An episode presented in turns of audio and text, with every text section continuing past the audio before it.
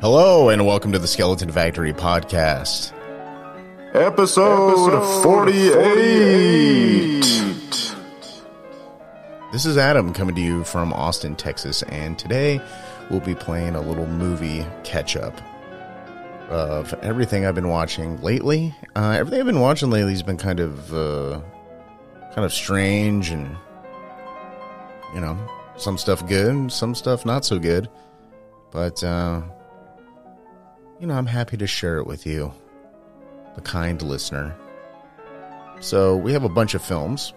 Um, we have, hmm, let's see, we have a uh, a new horror film called Bitch Ass. We have a kind of strange found footage horror film called Masking Threshold. We have the infamous The Greasy Strangler, which was actually a pick from uh, one of the kind listeners, and uh, a couple other movies as well. But let's just jump right into this big pile of movies. Let's start with Masking Threshold from twenty twenty-one, directed by Johannes Grutzfurtner.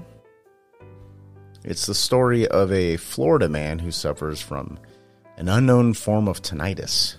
His tinnitus has made his life unmanageable, and after seeking help from medical and scientific professionals, none of which were any help, by the way, um, this Florida man, he decides to diagnose himself. So he uh, burrows himself away in a makeshift laboratory where he conducts experiments to find out the origin of the hums and the ringing in his ears.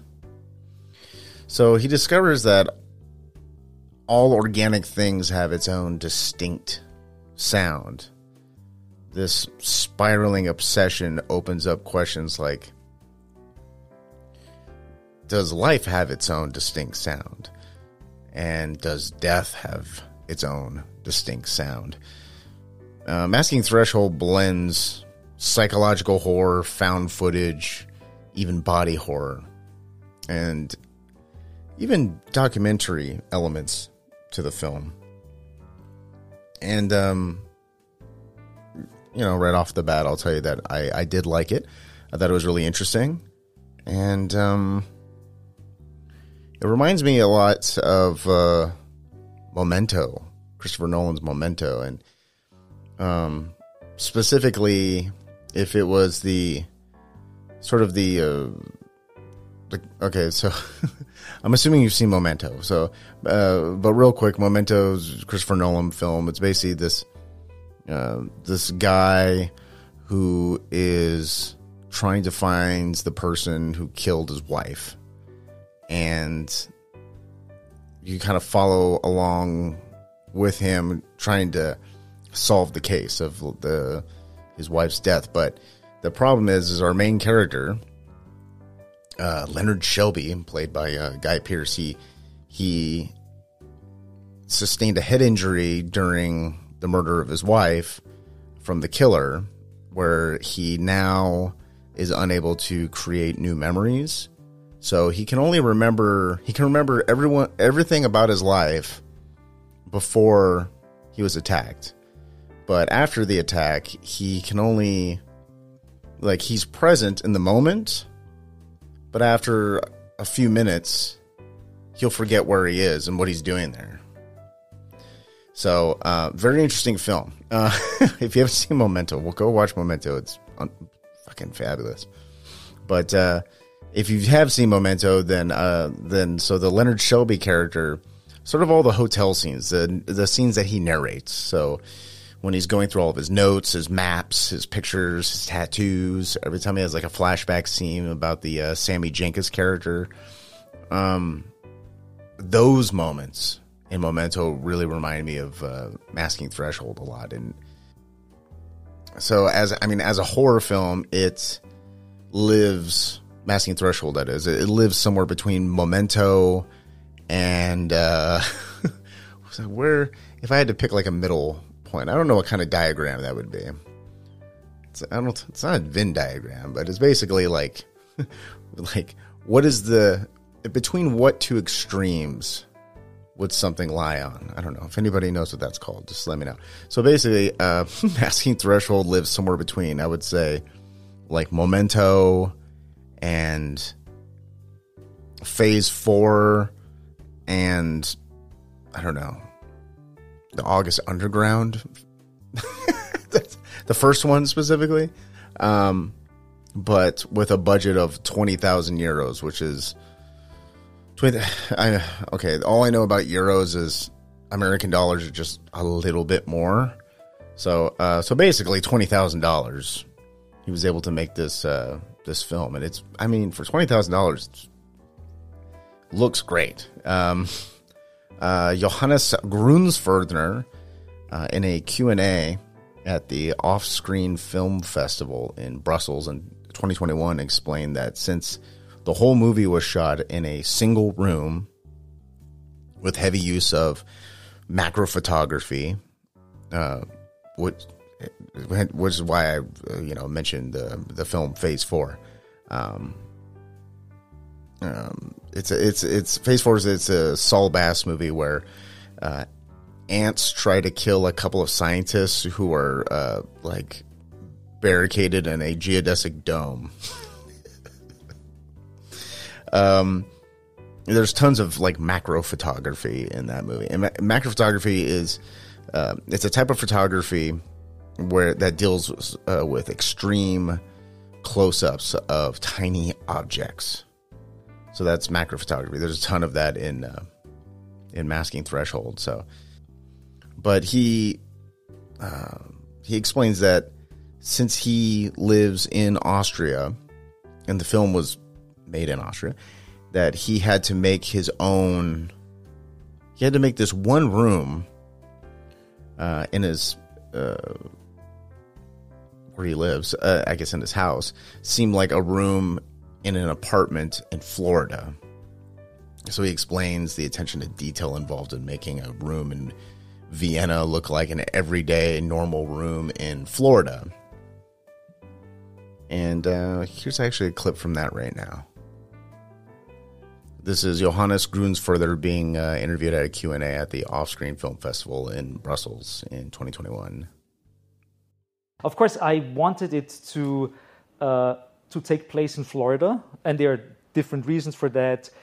In the beginning, of course, I talk a little bit about the bad healthcare situation in the U S, et cetera, et cetera. So there were many, many, many reasons why I wanted it to, to be in Florida. And uh, so what I needed is, I, and because you see all the stuff so detailed, you see the pencils and everything is like so close that you can't really trick a lot. So what I needed is like, I needed kind of like an everyday American room.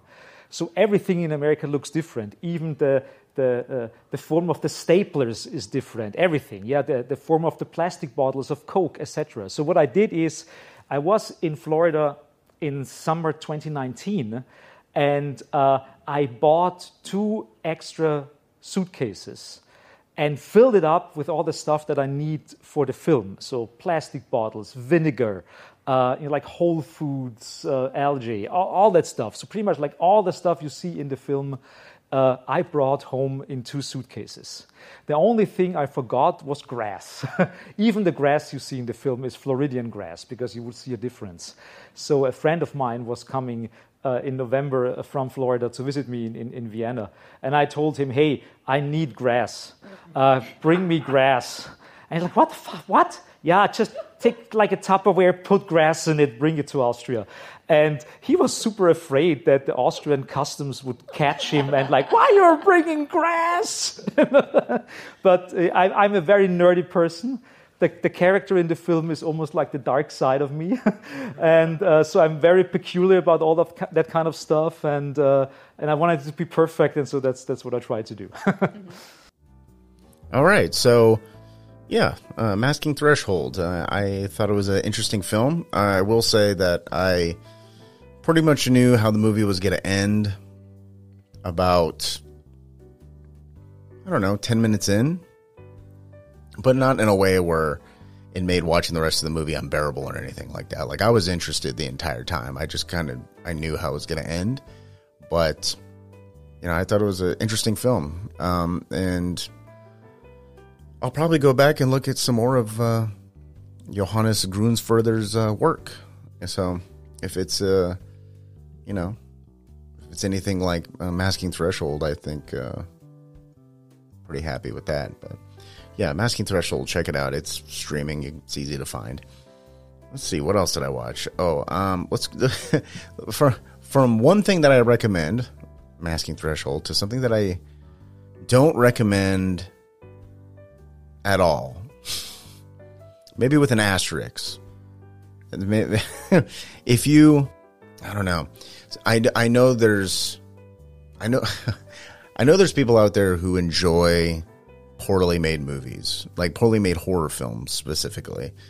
They love them a shitty, especially modern day horror film.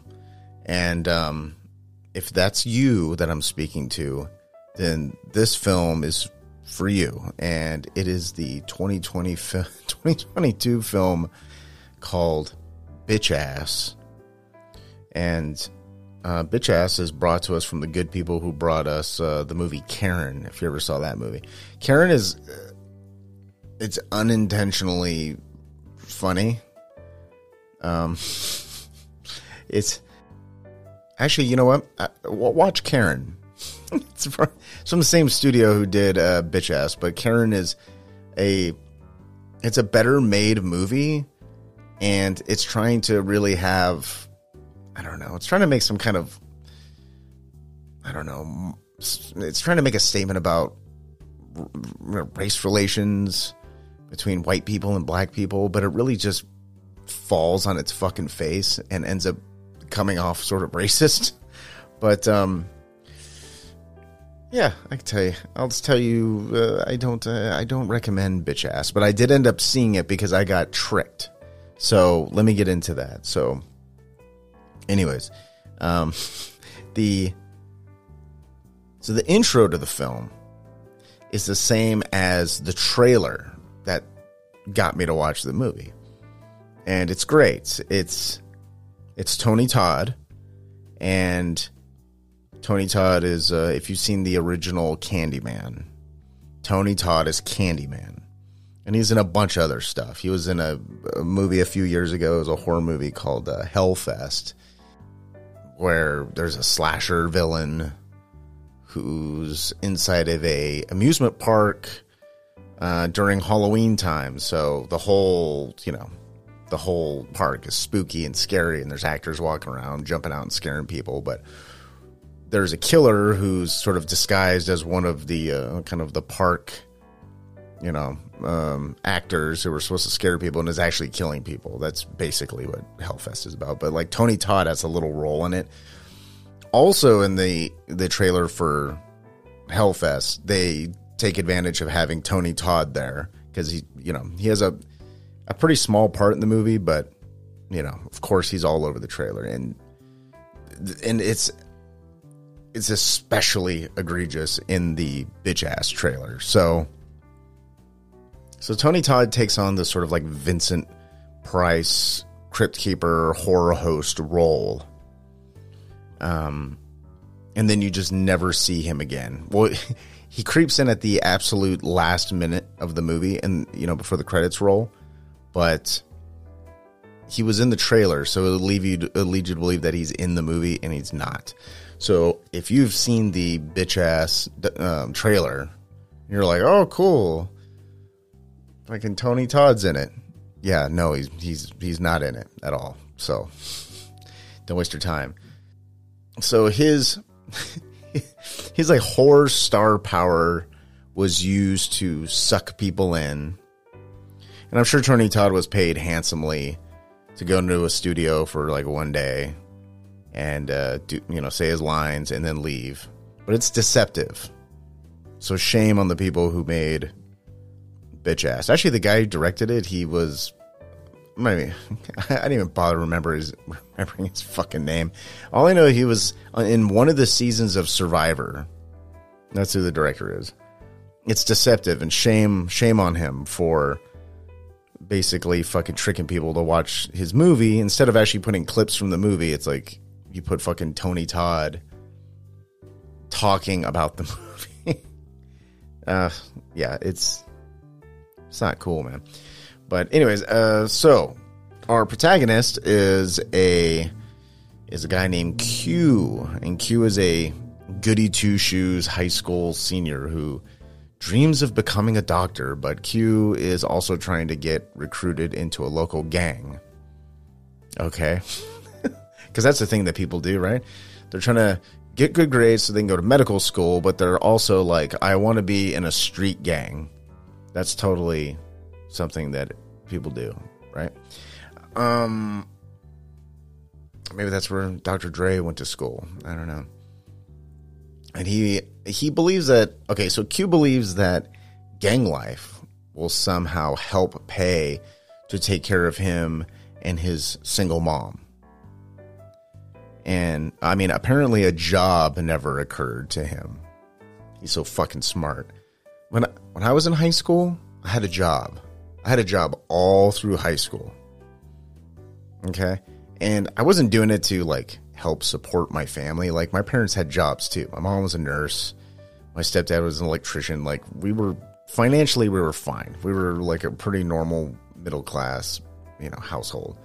But I got a job because, well, one, it was like, it was kind of cool to have a fucking job. You know what I mean? Um, because you get money, and then you have, you don't pay rent because you're in fucking high school, and, you know, then I can just blow money on shit. So, you know, I, I bought all my own clothes, and I bought tons of fucking, like, punk records, and need gas money. I had a car in fucking high school, so it's like all, you know, my money got, a ton of it got thrown at my car, and, um, you know, wooing bitches, I guess. I don't know. um, but, yeah, that's, that's just left out. Like, Q just, it, it, it's... he's trying to be this good student, but it's like, you, what, you can't, if your mom's struggling that hard to fucking raise you, it's like, get a fucking job, asshole. So anyways, um, so, okay, so the initiation for the gang that, you know, you know, Q's trying to get into, the initiation is to rob a house in a, robbed the house of a recently deceased wealthy old lady. Uh, her house is said to contain a fortune. It is ripe for the pillaging, right?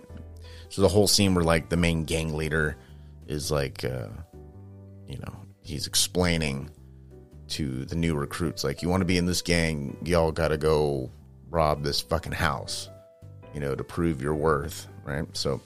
So there's Q, and then there's three other gang recruits whose names are Tuck, Moo, and Cricket. So Q, Tuck, Moo, and Cricket break into the house under the cover of of night. Okay, so they go to this old lady's house. Um, It's funny because when they get up to the front of the, you know, the house, it's supposed to be supposed to be empty, right? Because the old lady lived there alone, and she's dead, and there's no one there. So once they get up to the house, there's like this scene where they're just like, "Okay, what window are we gonna break into? Like, does anybody know how to pick a lock or whatever?" But it's like the whole front of the house is lit like it's a fucking movie. Like, it's supposed to be nighttime, and they're supposed to be like sneaking around in the dark, but like everything is brightly lit, like the whole house. It's just lit very brightly, and I was just like, "This doesn't seem like uh, this doesn't seem like nighttime." Okay, so they get to the house. Okay, and okay, suddenly we get this. So okay, so they go and break into the house. While they're breaking into the house, we suddenly get an, a completely out of place and jarring flashback scene to. Oh, it's a flashback that no one is having, by the way. Okay, this is like the movie is having a flashback. Not even any of our four characters. So the movie has a flashback to a character named Cecil who lives with his grandma.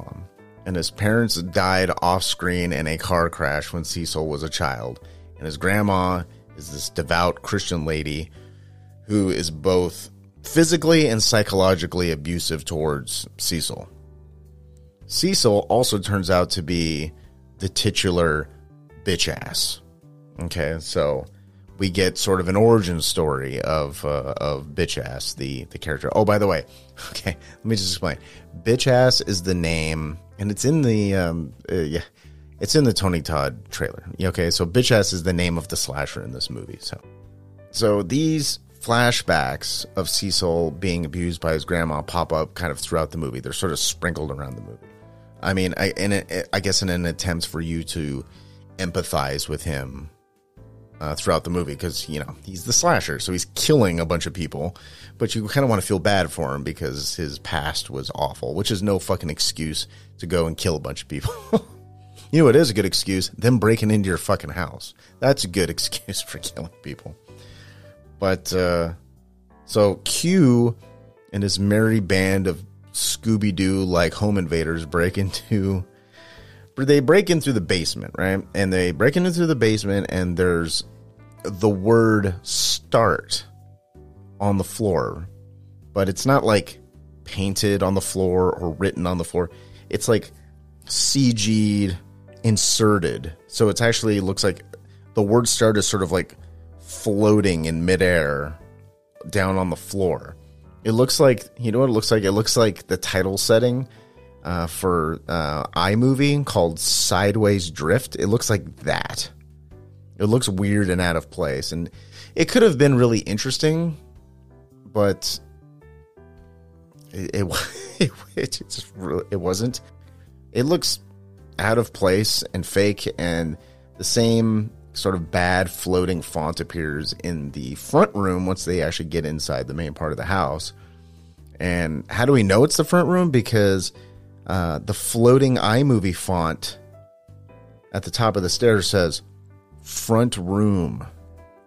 Again, um, no one can see it, just us, the audience. The actual characters in the movie uh, can't see um, these these floating invisible words that describe where what what room you're in. We also get a uh, God, it's like this weird title card screen of, and it shows the five characters in the movie, um but they're on like these weird playing cards. Like it's like the it's like the game Guess Who. Okay, it's got their face and their name on it, and at the top of the screen it says the players. And the five cards are the main characters, our four bu- uh, burglars, uh, Tuck, Q, Moo, and Cricket, and Bitch Ass each have their own card. Okay? So the movie's saying, hey, this movie is like a board game. Okay? This is like a game. So everyone, uh, keep that in mind. Which is why they put, like, start in the basement and front room. It's almost, it's like they're playing a board game. Okay, that's the movie's like this. This whole, this whole fucking movie is gonna be like a board game. So that's, everyone get, uh, gets inside, and then everyone decides to split up. Of course, because it's a horror movie, and it's easier to kill everyone that way if everyone's split up. So, Bitch Ass plays a game. Um. Well, I'm just I'm, I'm just gonna kind of jump to okay. Well, once they're in the house, they all split up, and this is kind of what happens, right? Because eventually, of course, Bitch Ass is gonna appear and start killing off these people. So Bitch Ass plays a game of operation with the first. Uh, the, okay, there was another victim, like kind of like pre-credits that Bitch Ass kills, but Bitch Ass doesn't just kill you. He wants to kill you in the form of like a game. So the first uh, victim, Bitch Ass, plays this a game of a game called Drop Four, because you can't say Connect Four because that game is owned by Hasbro, and Hasbro doesn't play that shit. They're like, don't you fucking misrepresent our board game in your fucking shitty movie.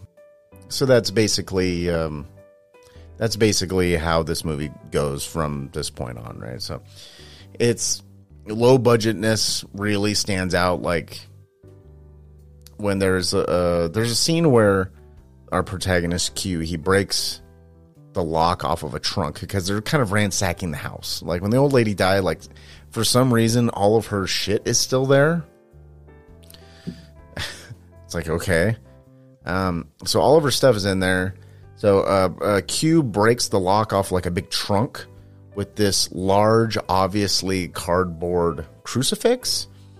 And I guess they only had like one large cardboard crucifix, but the filmmaker thought it looked really like fancy. So they put that crucifix in like every room and hallway in the movie. So, oh, another thing that was sort of like, like I get this is a low budget movie, but it's like there's certain attention, like attention, attention to detail was, it was just overlooked. You know, it's like, okay, there's like a flashback where it's nineteen eighty. Okay. So one of these flashbacks uh, were in nineteen eighty and th- there's like a fucking Toyota Pri- Prius driving around in the background. You know what I mean? Like, okay, Toyota Prius didn't exist in nineteen eighty. Okay. You couldn't have been like, okay, cut. Okay. Let's, let's wait till the Toyota Prius drives by because those didn't fucking exist forty years ago, so let's wait till it drives by and then we'll try to shoot again. But no, they didn't do that. They're like, oh, it's fine. No one will notice these modern cars in the background. Like if Stranger Things did that or something, you'd be like, what the fuck? There's no fucking uh, Toyota Priuses in the fucking eighties. Like you would notice that.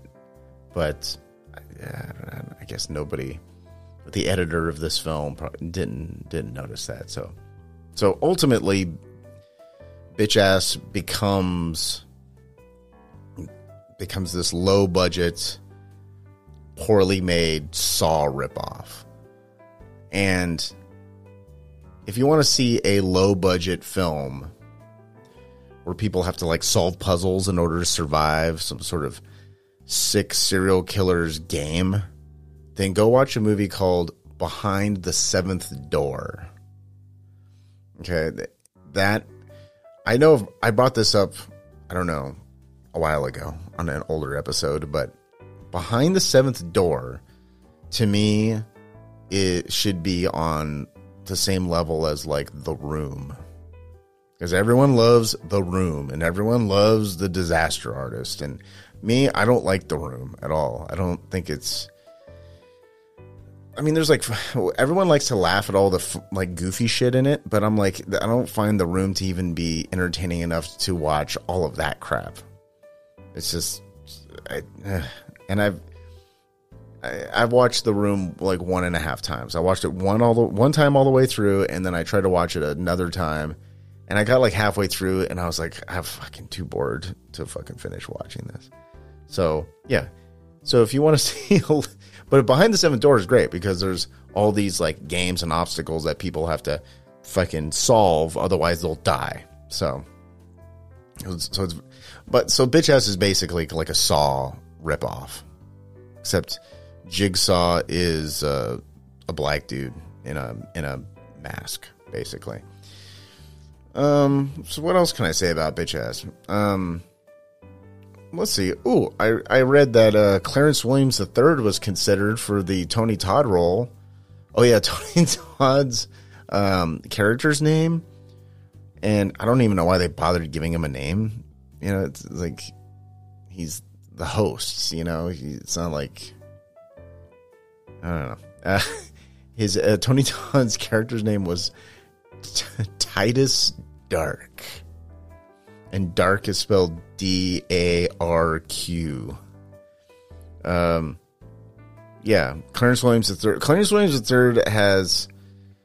He, he's probably a little more selective in the roles that he plays. You know, Tony, Tony Todd, you know, I respect Tony Todd, but I think he'll definitely take a paycheck where he can get it. Um, Clarence Williams the third, he's, he's the fucking... Uh, What is it? He's the creepy old guy in Tales from the Hood. Uh, he was in. Uh, he's I think he's in Purple Rain. He's like Prince's dad in Purple Rain. Uh, he's in Deep Cover, and um, of course, uh, Half Baked, in the character of Samson. Okay, everyone loves Samson. He was. Uh, he was also in the original uh, Twin Peaks, and was even in. Um, my personal favorite uh, television show from the eighties, uh, Miami Vice. And he, Clarence Williams the third's, uh, he's in this episode where he's like an evil Haitian voodoo priest named Legba. And, and uh, he like, he like uh, injects tubs with some kind of voodoo fucking hallucinogenic thing. It's, it's basically Serpent and the Rainbow. If you've seen that Bill Pullman, Wes Craven movie, The Serpent and, uh, Serpent and the Rainbow, uh, it's basically that, except it's Miami Vice. It's hilarious. I love Miami Vice. Uh, but, um, you know what? Uh, I'm done talking about Bitch Ass. I don't recommend it. Um, if I mean, again, like, if you like bad horror movies, um, yeah, then watch it. But I... I'm not interested in ever seeing it again. Um, so now I'm going to move on to something else. Uh, here's some honorable mentions. I just kind of tacked these on to this episode. I wasn't originally going to talk about them, but uh, I'm going to talk about them now. Uh, there's there was two movies that I saw uh, recently that I, I thought were uh, really cool. They're both uh, documentaries. I've been on a big documentary kick lately, so... Uh, one of them was the twenty twenty-two film Alex's War. And Alex's War is a documentary directed by Alex Lee Moyer, who you'll know from the twenty twenty doc T F W No G F, which I covered on episode thirty-three, uh, on the episode titled The nineteen ninety-five Film Heat is an action film. Anyone who says otherwise is a disgusting liar. Also, incel subculture is entertaining. That's the title of the show for episode thirty-three. That's what I decided to title it. It's a long title, but it's also a really long fucking episode. It's like a four hour episode where I just talk about heat. Uh, but yeah, uh, But yeah, Alex Lee Moyer I found to be a pretty interesting uh, documentarian. And um, I saw an interview with Alex Lee Moyer after I watched uh, T F W No G F. And she was asked, like, what is she working on now? Like, what's her next project? And she says, uh, I'm working on a documentary about Alex Jones. And I was like, holy shit. I was like, that's going to be fucking great. Alex Jones, of course, in Austin, Texas. Just living in Austin, I can feel I can feel the presence of Alex Jones around me. You know what I mean? It's like I know he's out there. You know? Um I can feel him. I can feel his presence.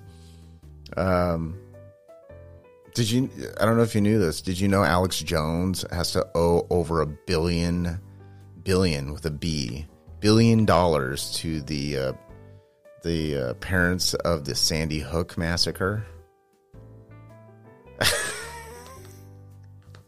Just throwing that out there. Um, where was I? Oh yeah, Alex's War. It's an interesting character study into Alex Jones, and it bounces back and forth um, through archival footage. Obviously, because it's a documentary, there's a lot of archival footage. Um, But it, bounce, it bounces back and forth through archival footage from the sort of optimistic and fun pre nine eleven world where the term conspiracy theory was, wasn't thrown around by smug partisan drone assholes. Uh, you know, like conspiracy theories were like, they were, I don't know, it was like fun. It was like, you know, it was fun to talk about. And, um, And then, the, and then, of course, we get uh, we get we get sort of like older footage, and then we get uh, current day, where Alex Jones is being ordered to pay a billion dollars to the parents and of the victims of the Sandy Hook massacre, and uh, his part in the. Uh, so there's you know there's footage of that, and then there's footage of um, Alex Jones and his crew from InfoWars. Uh, at the Capitol during the big, scary January sixth nothing burger that the current administration believes is equal to Pearl Harbor and nine eleven. Do you remember that? Do you, do you remember when Joe Biden and Kamala Harris went on T V and said that January sixth is is equal to Pearl Harbor and nine eleven? They said it with a straight face, and they it, because to convey that it's serious what they're saying. Oh God. Anyways, um, so I don't know. You know, it's you know what. Let me go back to this. You, you want to know why the nineties was so great? Because subjects like U F Os, Area fifty-one, the Kennedy assassination, and other assorted government cover-up type things were accepted. Like, I mean, we were inundated with this stuff. Okay, so it, so you got you got like Oliver Stone's J F K. There was uh, A Fire in the Sky. These are all movies I'm talking about, in case you hadn't figured that out. Uh, there was uh, Enemy of the State. Uh, there was Wag the Dog. There was The X-Files, The Matrix. Uh, on T V, there was Unsolved Mysteries and Sightings, which my godfather, my Uncle Chris, was actually on multiple episodes of Unsolved Mysteries, and he was on an episode of Sightings because he worked in the world of paranormal investigating, which is pretty fucking cool, which I think he still does to this day. Okay, so like even even post nine eleven introduced... introduce independent content. It, it was like this independent content overload after nine eleven. It was, it was like the new Wild West internet world where everything was sort of like, everything was possible, and not, not everything was, you know, fucking censored and deplatformed and fucking whatever at that point. So, I mean, Alex Jones played himself in... well, two, actually, Richard Linklater films. He was in The Waking Life, um, which is was sort of like a like a weird hybrid. Um, I don't want to call it rotoscope, but it was a rotoscope-type um, kind of animated movie. And an, and he was also in uh, A Scanner Darkly, which A Scanner Darkly is fucking fantastic. If you haven't fucking seen that, it's like Keanu Reeves and fucking... Robert Downey Junior The fucking... that one dude from Dazed and Confused. Um, but yeah, Alex Jones is in that... is in both of those movies as himself. And, and both times, he's like... he has like a megaphone. What was it? I think I think in the... the uh, yeah, in A Scanner Darkly, he's like just standing at like a fucking... like in a strip mall at night. And he's just yelling into a megaphone about how fucked up the government is, and the uh, the elites, and how they control the world, and all the shit. And in The Waking Life, he's in this like old car on like like on a fucking uh, like a like on a radio with like loudspeakers coming out of the fucking car, um, which was actually like a thing that Alex Jones did in Austin. Like he would drive around and just yell shit at fucking people about, you know, who knows, fluoridated water and, I don't know, thirteen bloodlines, the Illuminati, or whatever. I should really know more about conspiracy theories because I'm on another show called Conman, in case you didn't know, um, where myself and the um, the host, Sean on Shondo, we talk about conspiracy theories. But it's really Sean's show, and I'm he kind of presents all this information to me, and I just sort of react to this information, and um, it's fun. It's a really good show. You should check it out. It's called Conman Podcast. But things, as of the past ten years or so, have really kind of simmered down to this, like, boring and uninteresting land of plenty. Um, where it's, like, there's more content than ever, but it's all... everyone is sort of, like, too scared to, like, say some real shit. And, I don't know, it seems like everybody, even independent filmmakers, like, no one's taking chances, no one's doing anything revolutionary, everyone's just, I don't know, everyone's just trying to make shit that's, you know, generally pretty safe, and, you know, if they're lucky, maybe it'll end up on Netflix or something. It's it's kind of sad, actually, but but then but then you get someone like Alex Lee Moyer, who does a documentary about Alex Jones, and that shit's never going to be on fucking Netflix. But it's on Amazon, actually. I watched it on Amazon, and I think it's on Vudu, too, I think. But, um... But, yeah, whether you love or hate or are indifferent towards Alex Jones, you know, it's it's still a really interesting documentary. And I do feel that director Alex Lee Moyer had honorable intentions with Alex's War, and in an almost like cinema verite look at Alex Jones, sort of fly on the wall perspective. And I don't think that this documentary will sway anybody's, you know, opinion about Alex Jones. Like if you if you liked Alex Jones, you know, you'll see this and you'll probably like him more. And if you hated Alex Jones, you'll probably wa- watch this and be like, yeah, see, I knew he was a piece of shit. But I mean, I've also read a bunch of shit online where people who are just like, this is propaganda. Alex Lee Moyer is, you know, he's is is pro is pro Alex Jones and pro Trump and is awful and, you know, is trying to make fucking Alex Jones into a martyr or into a hero or something. And, you know, I don't I don't think that that's the case. I think that she shot everything as it was, and, you know, you can kind of draw your own conclusion. You know, it's not like this puff piece about how cool fucking Alex Jones is, because I don't think it's that at all, you know. And, you know, she was she was successful in finding moments of Alex Jones being vulnerable, him talking about, you know, his family, how he grew up, and, you know,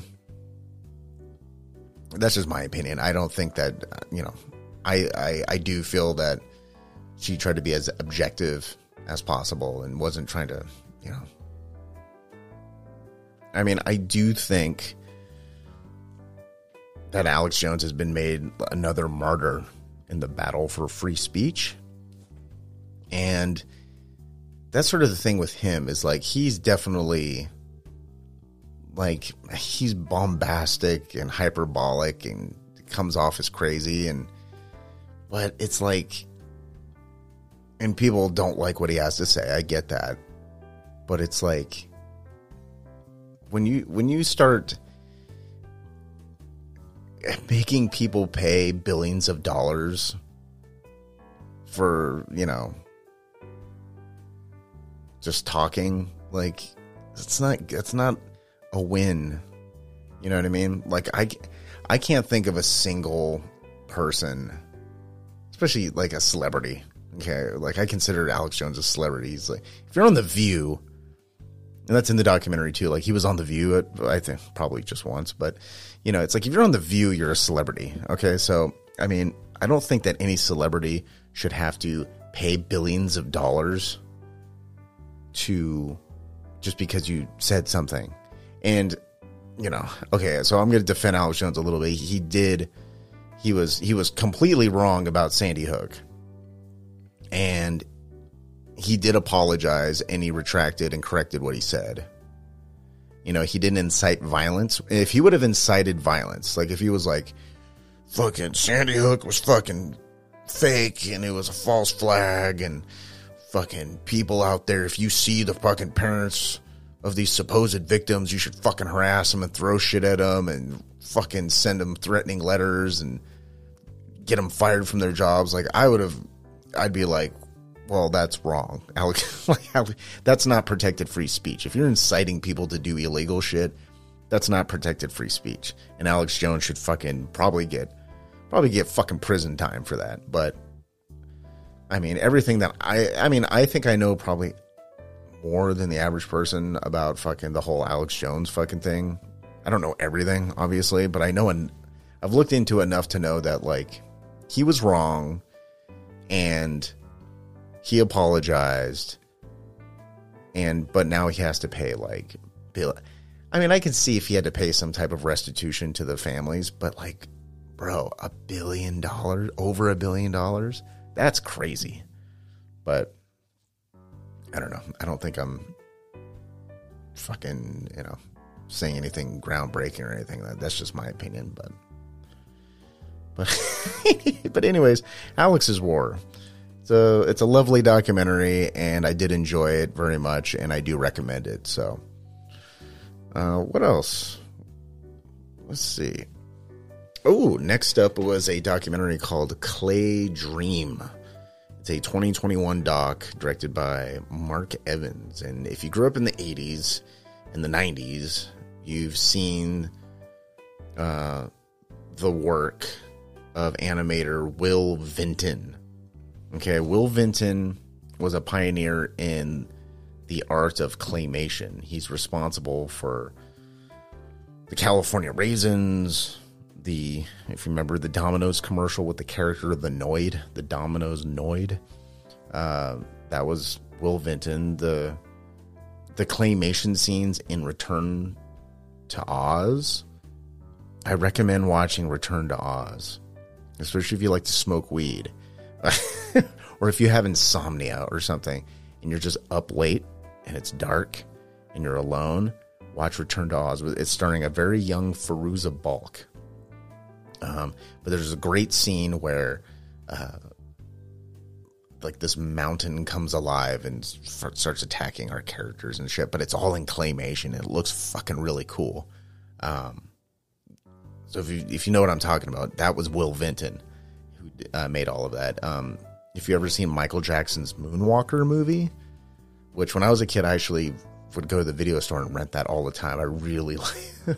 There's really, it was like it was it was around the Bad era, the the Michael Jackson album Bad. I was like really into Michael Jackson as a kid, and when Moonwalker came out, I don't know if that was in theaters. I have no fucking idea, but um, it was definitely in the video store when I was a kid, and I fucking watched Moonwalker a million times, and it's a fucking weird fucking movie. Um, but there's um, there's like music vid- like the Smooth Criminal music video is in that movie.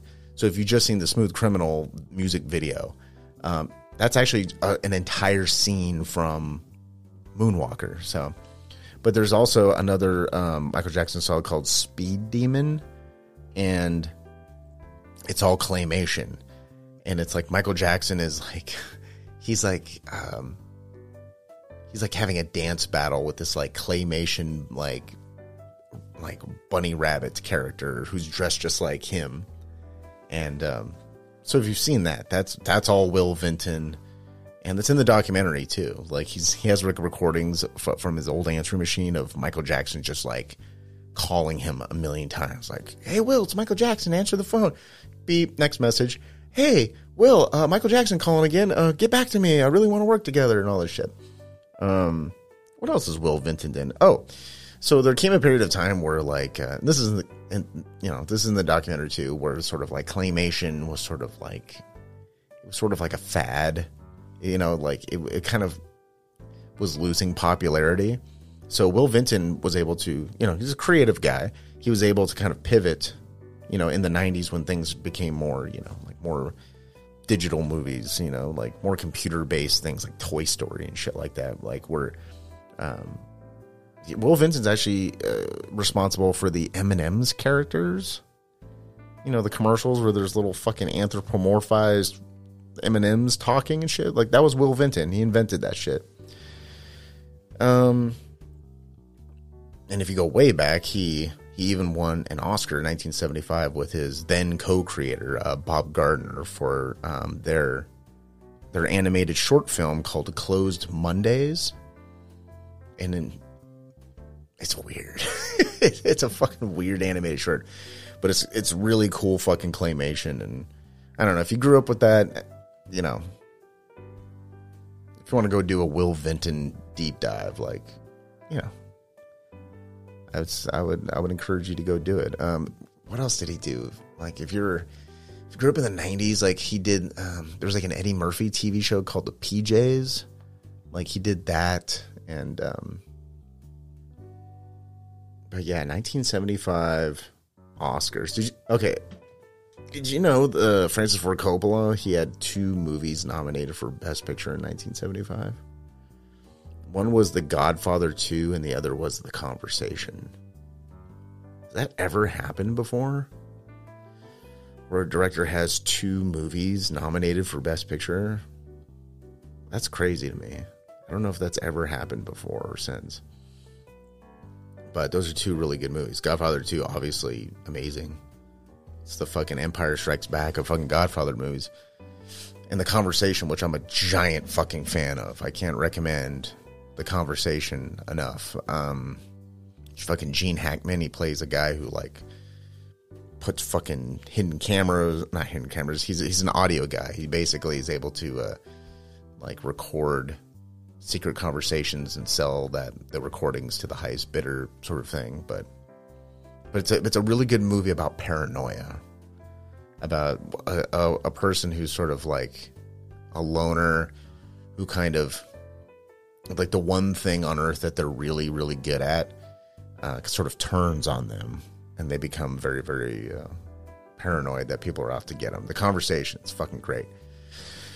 Anyways, uh, it's, um, but yeah, Clay Dream is a, it's sort of a, a you watch, it's like a, the rise and fall of, you know, a person uh, type documentary. And it's got, it's got a lot of drama sprinkled around. And, um, you know, it talks about Will Vinton's, uh, you know, he had an animation studio in the Bay Area.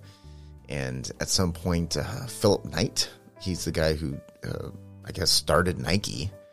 Uh, Philip Knight, um, I know Will Vinton did some commercials for Nike in like nineteen eighty-six. Okay, so that's kind of where how their relationship started. But at some point, uh, Philip Knight invested um, a giant chunk of money into Will Vinton's animation studio, and I guess the animation studio uh, like took a financial hit at some point, and um, you know, Will Vinton. Oh, I'm sorry. Philip Knight had, he had this like rich kid, wigger, white rapper son who he went to Will Vinton and said, "Hey, I got this son and he's like into animation. Like he wants to like learn how to animate. Can you get him a job?" You know, he just kind of use, you know, use the old nepotism to get his son a job. So well, Will Vinton, who from what I can tell, It, it like no matter what happened in his life, he's always stayed positive, which is really kind of like the thing that pulls the nose up um, in the most darkest parts of this fucking documentary, is that Will Vinton is a dude who has just always been optimistic and positive. And um, so so Philip Knight's son gets a fucking job at Will Vinton's animation studio, and then fast forward a few years where as soon as the animation stu- uh, studio started like losing money, Uh, Philip Knight, like, just fucking, uh, he sort of lawyered up and kind of went after Will Vinton and, like, s- stole his fucking animation studio away from him and fired Will Vinton, like, kicked him out of his own studio. And who did he put in charge to run his animation studio? His fucking son. Philip Knight installed his fucking son to run the animation studio. And since then, um, I mean, the entire studio kind of changed around after that. But the kind of notable things that studio's made, from what I can remember, is um, Coraline, which I did like Coraline. Uh, that's a good movie. And um, was it Kubo and the Two Strings, which I didn't see and I had absolutely no interest in seeing at all. But that's fucked up. Now I can't watch Coraline the same way now because I know that the guy who fucking made that movie is a fucking slimy asshole. But hey, that's, I mean, I guess that's just business, you know? But I don't like it, you know? Will Vinton seemed like a really nice guy, and he got his, he got fucked over for his company. That's, that's a shame. But anyways, Clay Dream, I like it. Yeah, I recommend it. It's a good documentary. Um, check that out. Oh, oh my goodness. So, we're coming to the end, folks, and this next film was recommended to me by, I guess he's a listener. I have no idea if he listens to this show or not, but um, he's a he's a a fine, fine gentleman. He's um, This movie was recommended to me by Mister Dan DiMidio of Oakland, California.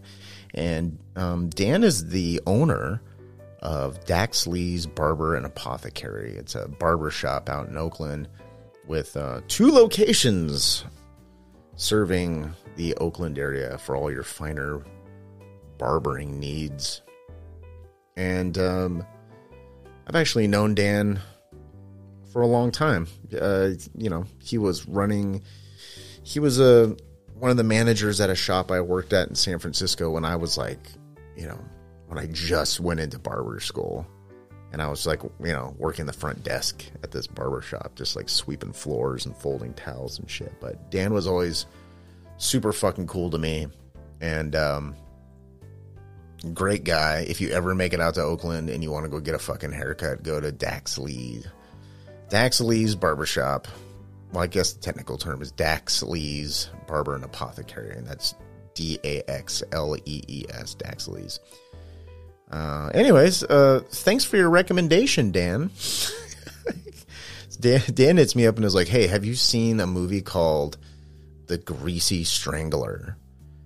And I've heard about The Greasy Strangler, but I've never seen it. And I figured, well, I guess now's a, as good a time as any. So, again, thanks for the recommendation, Dan. And The Greasy Strangler, twenty sixteen film directed by Jim Hosking. Now, for this is a weird movie to talk about, and um, I'm gonna explain it sort of my way because a lot of people like to talk about the more surface level things to about the Greasy Strangler, but I'm gonna okay I'm I'll explain the story of the movie as if it were a normal movie, which it's not. I'll I'll do that first, then I'll jump into the more kind of surrealist, absurd aspects of the film after that. Okay, cool. So um, there's a father and son, Big Ronnie and Big Braden. They live and work together uh, for their family business, which is leading walking tours through their undisclosed city. Um, these tours focus on sort of historical disco-related locations, such as, hey, see that random apartment over there? Earth, Wind, and Fire used to live there. So during one of these tours, Big Braden, played by Sky Elobar, takes a liking to a lady in the tour group named Janet, played by Elizabeth Durazzo. And they begin dating and quickly fall in love. But Braden's father, Big Ronnie, played by Michael Saint Michael. Oh, and this is interesting. Michael Saint Michael was actually a hairdresser. I don't know for how long, but I know he was a hairdresser to the stars for some period of time back in the day. Um, most notably uh, for John Travolta. So that's kind of cool. And John Travolta was like in the ultimate fucking disco movie of all time. He was in Saturday Night Fever. So so there you go. There you go, Dan. See, look at that. There's a connection to hair, to hairdressing. Um... Where was I? Okay, so uh, what was it? Big Braden meets Janet. Okay, so they begin dating, uh, but Braden's father, Big Ronnie, he doesn't approve of their relationship. And Big Ronnie's plan to break them up is to seduce Janet and trick her into having sex with him. So during all of this sort of like weird love triangle, uh, oh, just so you know, Um, everyone involved is an adult. Okay, Big Braden isn't like fifteen or something. Okay, fucking Big Ronnie's old as fuck, but like Braden is like a he's he's like a forty something year old man. Okay, and uh, and Janet is probably, you know, thirties, late thirties or something like that. So so during this whole love triangle, there is a serial killer called the Greasy Strangler, who's killing people in this undisclosed city under the cover of night. Okay. Uh, What do we know about the Grease Stringer? Well, he's he's naked. He's covered head to toe in grease, almost to the point where it's it looks like thick candle wax. He's completely covered head to toe in grease, and um, he strangles people to death. It pops out their eyes and eats them. So, so Braden at some point becomes suspicious that his father, Big Ronnie, may be the Greasy Strangler. So Braden, Braden's suspicions ultimately prove correct, but before Big Ronnie can be brought to justice, he ends up attacking Braden and kidnapping Janet. So Braden has decides to fight fire with fire. He decides to fight f- grease fire with grease fire by stripping naked, climbing into a barrel of grease. Uh, oh, yeah. Where, where did he get the barrel of grease, Adam? Uh, well, the barrel, bar- barrel of grease is hidden in Big Ronnie's bedroom in the closet, obviously. So he di- he he gets naked, he dips himself in grease, and it sort of transforms Braden into a greasy strangler himself. Okay, then he goes out. He tracks down Big Ronnie inside of a local movie theater called the Horror House, by the way, which is... Uh, I assume they only play horror movies because it's the Horror House, not Whore House. Okay? Do you understand the distinction? Okay, good. Okay, so yeah, Braden tracks down uh, Big Ronnie at the at the theater, and and instead of fighting his father to the death to save the woman he loves, Braden ends up strangling Janet to death and killing her, also popping out her eyes, and him and his father end up eating him. But after this, Braden and Ronnie run off into the woods to live out their lives as greasy stranglers, beast-like creatures that are half human and half insane. And um, uh, the end. That's basically, as in the most normal, basic, stripped down explanation I can give this movie. That's basically what the movie is about. Okay. Oh, actually, if I'm speaking of horror movies, horror movies, not horror movies, horror movies. Uh, Big Ronnie, played by Michael Saint Michael. Uh, you may, I mean, you probably wouldn't recognize him because he look, he, look, he, he looks a lot different now, but. Uh, he, what you may recognize him from a movie called The Video Dead, and it's a horror movie from the eighties, and it's it's like it's not the best. It's a zombie movie, but it's not it's not really the best zombie movie in the world. But it's got a good concept. It's about an evil television that acts as a portal for zombies from a, mo- a zombie movie that's playing on the T V to enter our world and start eating people. Kind of an interesting concept. Um, also, Michael Saint Michael is he's. It's not like he's in the movie that long. I think he gets killed in the first, I don't know, ten minutes of the movie. But if you're a horror fan, you probably know The Video Dead, and you know Michael Saint Michael was in that.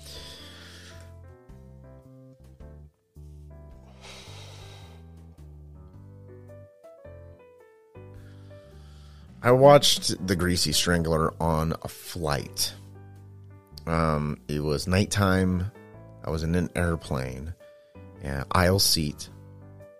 And if you've seen the movie, you'll know that um, there was a scene that after after one of Ronnie's uh, Greasy Strangler murder scenes. Uh, actually, every time uh, Big Ronnie kills somebody, uh, he will go to this car wash, and he walks through the car wash to clean all the grease off of himself, and it's actually very funny. Um, I guess also that's a really good way to get rid of evidence. You know, if you're covered in grease, you're probably not leaving much uh, D N A evidence um, for the police to find. You're definitely not leaving fingerprints, you know, because you're uh, covered in grease. But Big, go, Big Ronnie goes to the car wash. He cleans himself off. And uh, so when he comes out of the car wash, he's uh, he's completely cleaned of all the grease. And he's gone through the, you know, the, the giant blow dryer that dries off your car. So he comes out, he's completely clean, and um, he's naked. And uh, Ronnie has like um he's got a, a really large pubic bush, and he has a huge, just uncut dick. It's, it's a whole thing in the movie. Braden is like, he's like a huge guy, but he's got like a like a micro penis, and uh, Big Ronnie's got like a giant dick. It's really funny. Um. Okay, so at this particular scene, uh, fucking Big Ronnie kills a guy, goes through the car wash, he comes out, he's walking around with his dick out, and he walks, uh, he walks out of the car wash and briefly chats with his blind, uh, blind friend and uh, owner of the car wash, uh, the character of Big Paul, and Big Paul has no idea what the fuck is going on. You know, he's blind. But every time Big Ronnie goes through, he's just like, oh, hey, what's going on? Big Paul's like, oh, man, coming through to wash your car again? And he's like, yeah, yeah. And um, so during this scene, it kind of dawned on me that someone might be watching what I'm watching over my shoulder. You get that feeling like you're being watched. So I'm on the plane. All the lights are out, right? And I'm kind of looking around me, and nobody sitting near me is really, no one's looking at my screen. So I kind of like look over my shoulder. I turn left and I look over my shoulder, and like kind of behind me to my left, I lock eyes with this lady who's like breastfeeding her child. Um, well, I guess nowadays it's called chest feeding, right? So no longer breastfeeding. She was chest feeding her child, and we like locked eyes for like a good three seconds. And the look in her eyes was not one of like shock or disgust, but sort of a look of like, dude, what are you watching? You know, like, and, and like her husband's like just dead asleep next to her, like with his mouth open, snoring. It was weird. It was awkward. It was it was very awkward. But um, let's see. I've heard a lot of uh, kind of comparisons uh, about The Greasy Strangler to a sort of like a kind of a range of films. But you know, you hear sort of comparisons to Napoleon Dynamite or to the films of John Waters. And I can definitely see that. Um, I also think that elements of, and, and I don't know, this is just me, but, but I, I, after really kind of sitting down and thinking about it uh, for this episode, I kind of feel like there's elements of like Henry, Portrait of a Serial Killer, and Tim and Eric, and even like Gummo, and even um, the Andy Samberg movie Hot Rod. I actually like Hot Rod. I think it's a funny movie. It's like stupid, but I enjoy it. But I don't know. If you like any of those movies, you might like The Greasy Strangler. And it's weird. The movie's like, it it doesn't seem, like on paper, it doesn't seem like something I would like. Like I'd be, like it seems stupid and annoying on purpose. But I, I, I do, and I enjoyed it. I thought it was kind of like a fun movie, even though it's like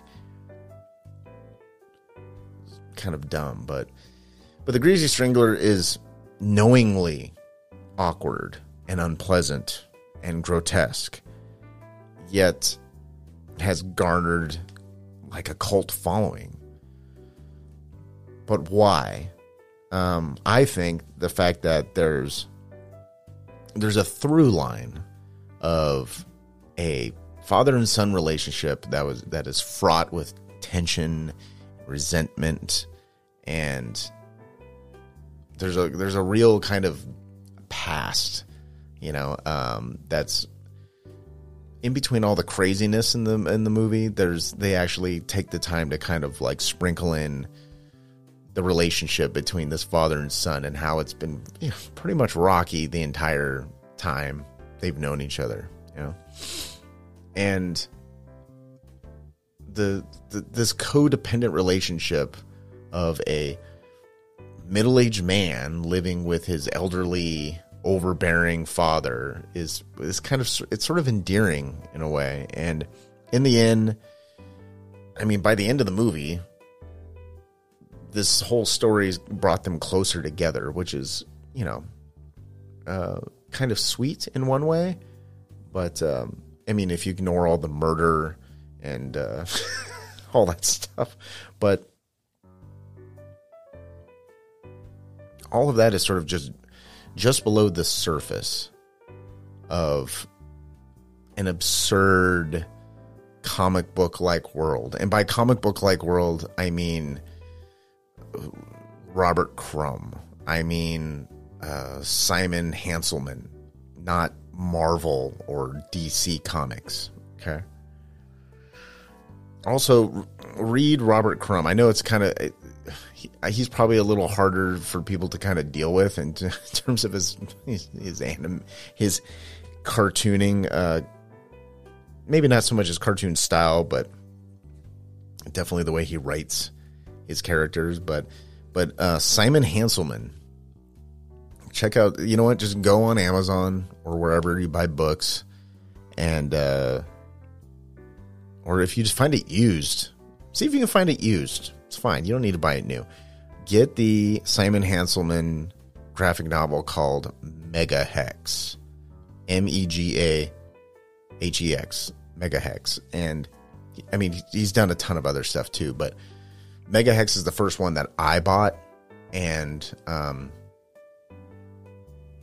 yeah, I, I bought it at a Comics Experience in San Francisco, which is a pretty decent comic book shop, and they got a bunch of his shit there. And um, they have a really good sort of like independent comic artist, like just a section of just weird shit that's actually pretty damn good. But yeah, um, definitely, yeah, buy some. Buy Mega Hex by Simon Hanselman and uh, and and read it and enjoy it, and uh, you can thank me later. But I feel like that world, that like Simon Hanselman world, I don't know. To me, it kind of reminds me of like the Greasy Strangler. Like it seems like a scenario that could take place in uh, one of his graphic novels, but that's just me. But um, but the themes of the Greasy Strangler. So it's it's very.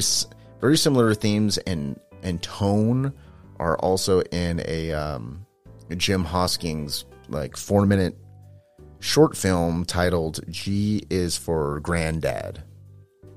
And um, G for uh, G is for Granddad is from the horror anthology film uh, The A B Cs of Death Part Two. I don't know how many there are. I know there's at least two, but. And basically, the A B Cs of Death is um, they, there's it's twenty-six different stories about death in some way. It's not necessarily murder, but it's uh, it's twenty-six stories about death in some way, and it's um, in alphabetical order. That's why it's the A B Cs of Death.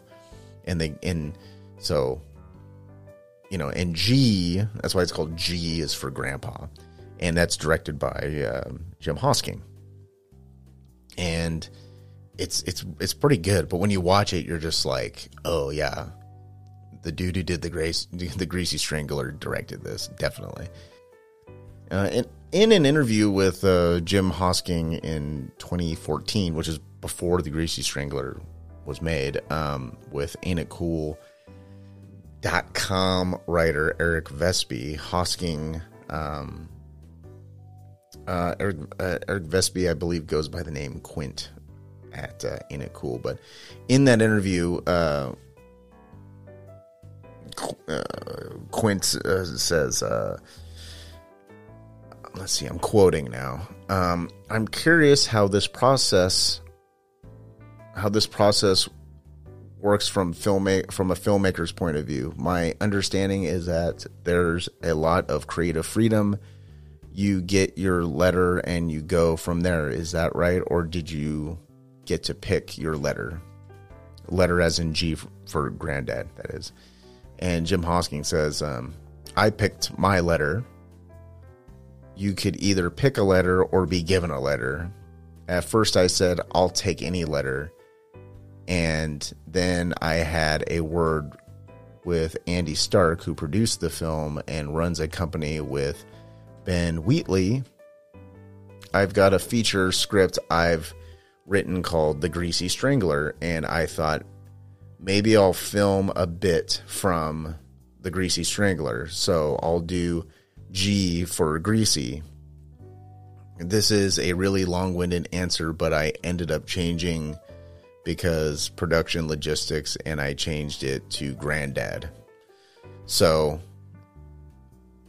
uh, I'm like, I don't know if the grease, like he was able to get The Greasy Strangler off the ground through G is for Granddad, or it was already like in the works to be made into a movie or whatever. But I mean, G, G is for Granddad is very, like, it's very similar to The Greasy Strangler, even though it's like only four minutes long. But it was funny. I liked it. Anyways, um, I definitely recommend The Greasy Strangler. Um, It's weird. It's very surreal. All the dialogue is. It's it's it, it, like all the dialogue feels like the actors weren't even in the same room with each other when they read their lines. Like everything about it is sort of like brightly colored and gross, and everyone is sort of ugly and weird. but but I really liked it. Um. Oh, also, if you've ever seen the movie Grandma's Boy, which I recommend watching Grandma's Boy. It's a very funny movie. Um, the the character of Dante, the drug dealer in that movie, he has like this, like, he has like this tribal, like, priest or voodoo shaman or some shit like that, like living with him at his house with, with his pet monkey. Okay, so the voodoo shaman guy, um, that dude is uh, in The Greasy Strangler. He plays one of the victims, and I recognized his face immediately, and it, that made me laugh too. It's very, that's very good casting. The, the casting in this is great because everyone just looks so fucking weird.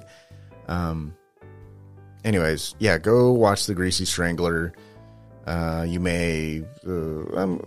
You may or may not like it, but for me, I, I thought it was a good recommendation. And uh, again, I'd like to thank uh, Mister Dan D'Amidio for recommending it to me. Thanks, Dan. Um, well, I think that's the end of the show now. um, I'm going to get out of here.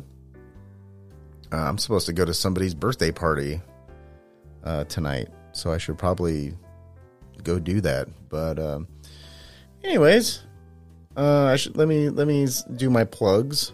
Uh, I am on Instagram at skeleton underscore factory. Uh, please go support the show at Patreon at patreon.com forward slash skeleton factory. I just recently put up a new episode where myself and the lovely ladies from the All My Demons podcast Uh, reviewed the Ty West film Pearl, the sequel to the movie X, and we had a good old time doing that. Uh, again, that's at patreon.com forward slash skeleton factory. Become a patron and help support the show. It really helps me out. I'm also on Twitter at S F Podcast A T X on Twitter. All right, guys, that's it. Thank you so much for listening. This is the Skeleton Factory Podcast, rescuing your movie night one movie at a time. Catch you on the next one. Bye-bye.